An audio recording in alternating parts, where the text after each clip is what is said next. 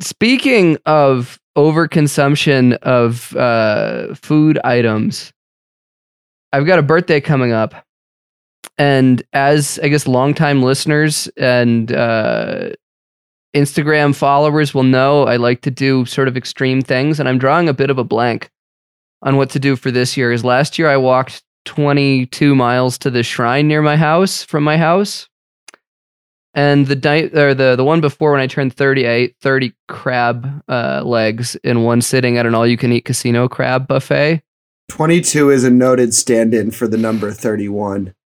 True. Yeah, explain that, David. Can it be any number now for 32? I don't know. I'd like it to have something to do with 32, but I looked up like I had food that comes in packs of 32 the other day, and uh, the only things I could find were cat food and baby food. And I, I feel like it's not uh, conducive. You know, when you're buying in that level of quantity, you're not really getting quality. It is the, the Did you- natural. Did you check Uh, fours and eights though? Because those are multiples of 32 and you can kind of just just rock from there. The comedy isn't there in, in combining fours and eights.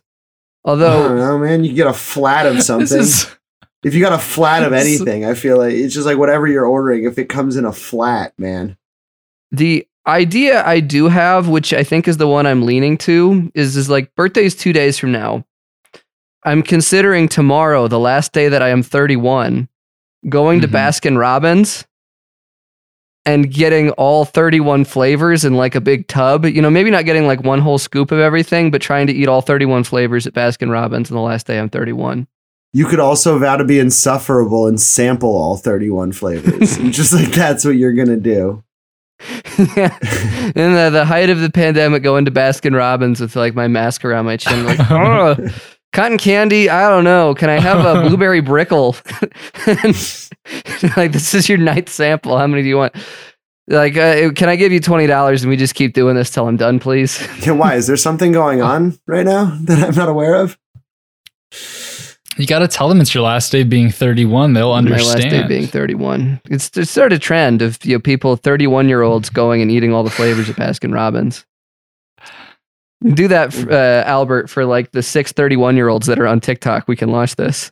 hey, maybe, maybe, maybe, David, you need to start a cult and get 32 members by your birthday. I don't know. Heddels Plus has more members than that already. You're tax exempt at that point, I think, aren't you? yeah. But Heddels Plus is not your personal cult.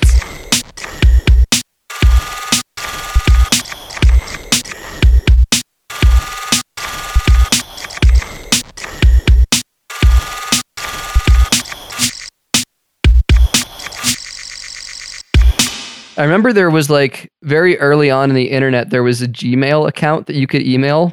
Like you just put, uh, it was called like Taco Bell change, like, or Taco Bell like money at gmail.com.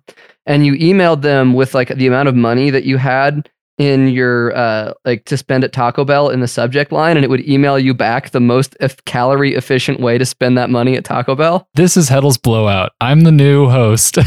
I just had to see My name that is Albert. the end.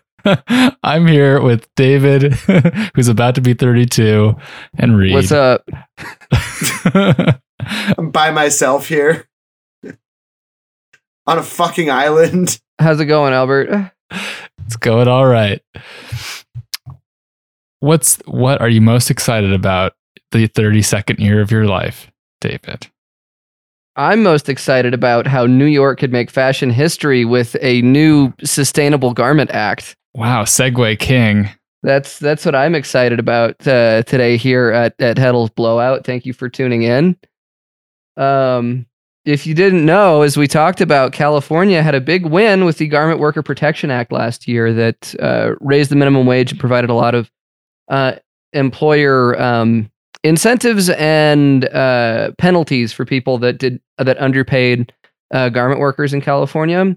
But uh, New York is hitting back with some fashion policy clout uh, with the Fashion Sustainability Act, which is sort of a lot of the things that we discussed a, a couple months ago, like that might actually make an impact on uh, how wasteful the fashion industry is ecologically.